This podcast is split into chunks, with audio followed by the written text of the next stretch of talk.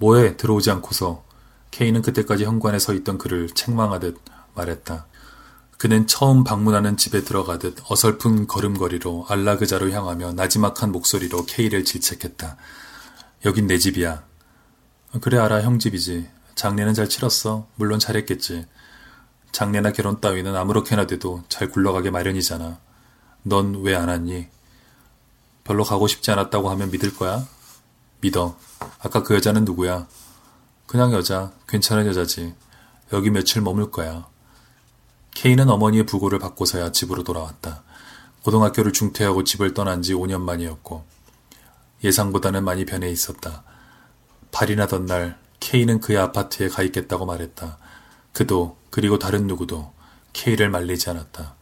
어머니의 관에 흙이 덮일 때 케이는 유디트와 함께 그의 아파트에서 뒹굴고 있었던 것이다.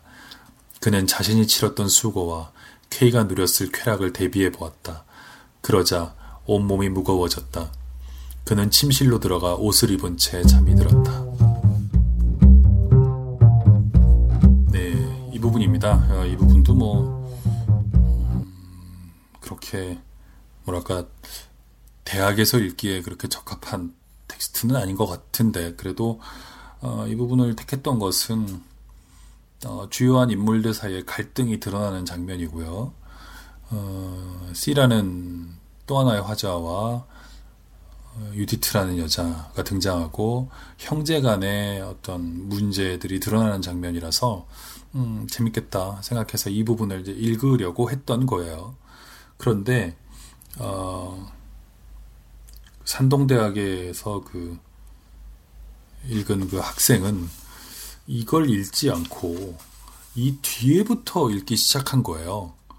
이 부분을 읽었으면 괜찮았는데 이 뒤에 부분은 시작하자마자 좀 문제가 있습니다. 지금 책이 있는 분들은 한번 펼쳐보시면 금방 아실 수 있는데 어쨌든 이 부분도 제가 한번 읽어보겠습니다. 눈이 그치지 않는다. 연료기의 눈금은 이제 반을 가리키고 있다. 연료를 아끼기 위해 시동을 끄자 삽시간에 차의 온도가 서늘해진다. 아까 낮에도 영하 12도를 기록했던 기온이었으니 지금은 더 떨어졌을 것이다.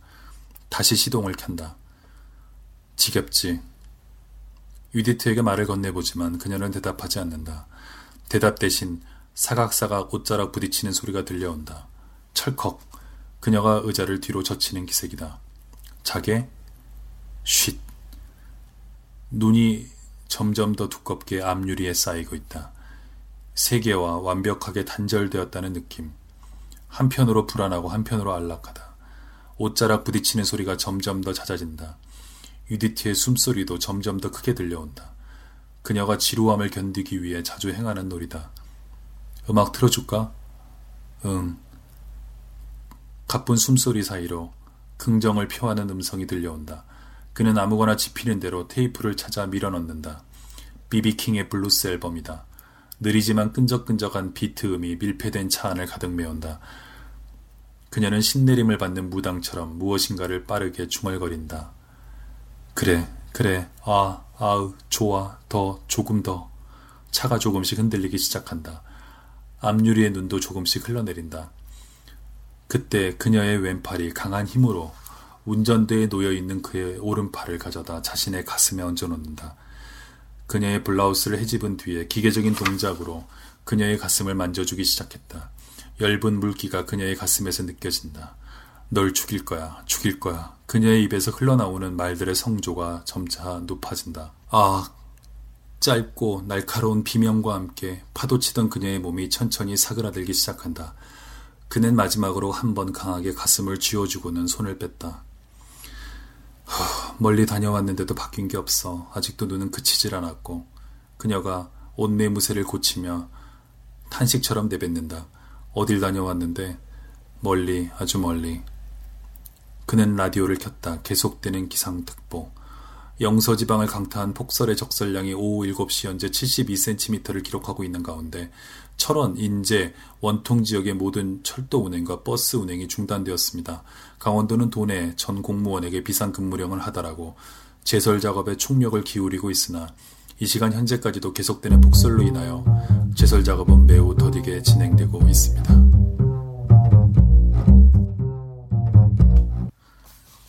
네, 잘 들으셨습니까? 제가 쓴 부분인데도 읽기가 아주 힘드네요.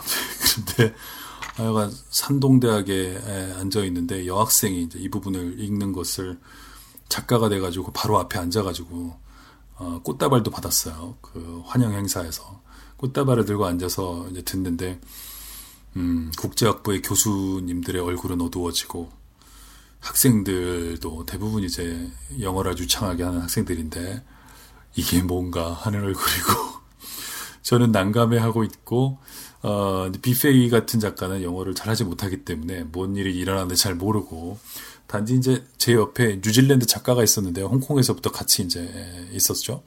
이 작가는 이제 페미니스트 어, 여성 시인입니다. 어, 강렬한 이 그 여성주의적 시들을 발표해 온 시인인데 이 사람은 막 그 웃겨갖고 죽으려고 그러는 거야 옆에서 I like it 뭐 이러면서 너무 좋다 이러면서 그런데 하여간에 그 여학생은 얼굴이 빨개져 갖고 그걸 너무 열심히 읽는 거예요. 그때 그 생각이 드는 거죠. 저 얼마나 열심히 연습했을까. 그 여주인공이 말하자면 뭐 자, 차 안에서 이제 자위를 하는 그런 장면이잖아요.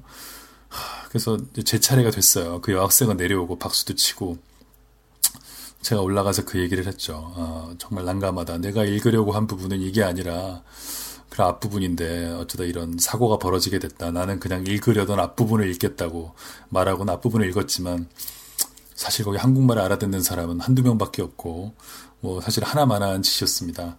그 행사가 끝나고 나서 음, 뭐 그런 행사가 끝나면 보통 그 주최 측에서 저녁을 사주죠. 저녁을 먹는데 그 비페이가 저한테 그러는 거예요.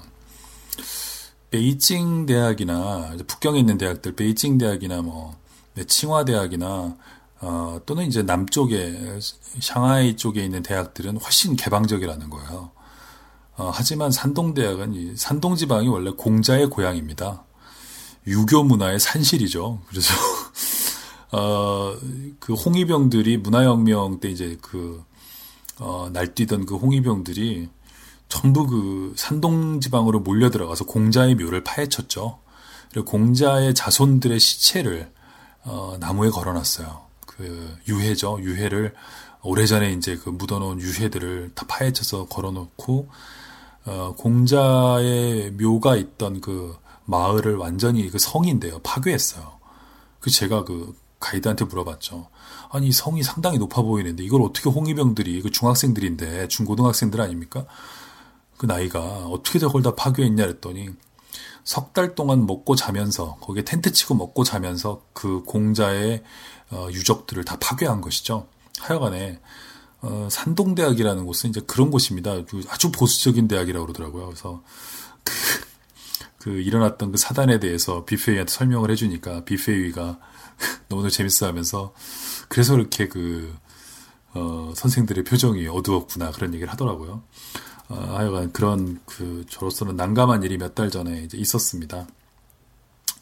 또 오늘 이 소설을 읽어야 되겠다고 생각한 것은 그런 일도 있었지만 제가 이제 그 집에서 아이튠즈로 음악을 듣는데요. 아이튠즈를 스피커에 연결해서 듣는데 문득 듣다가 그 이 책에 나오는 음악이에요.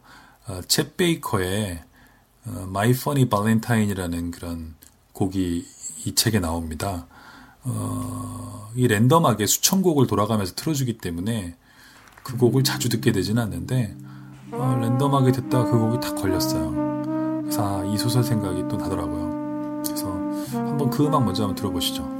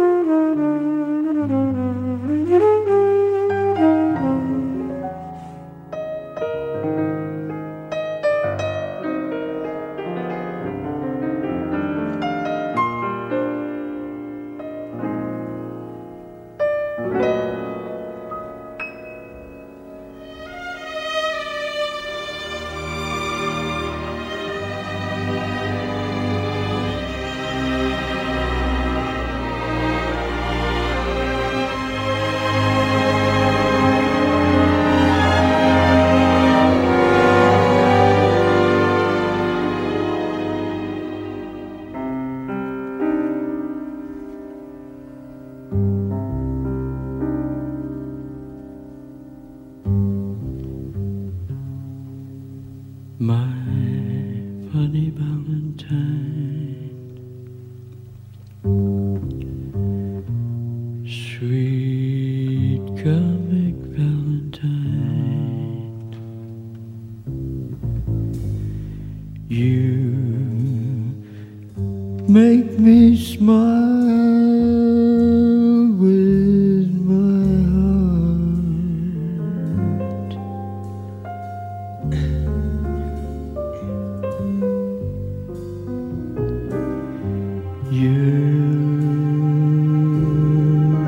so laughable.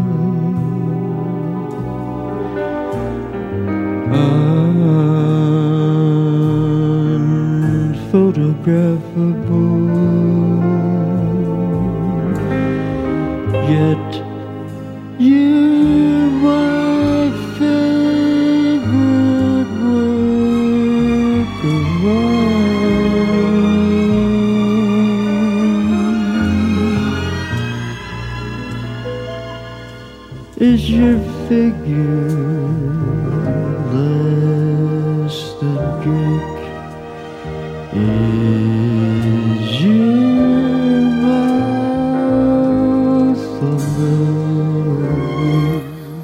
네, 잘 들으셨습니까? 이 부분이 소설에서는 어, 이렇게 나오는데요.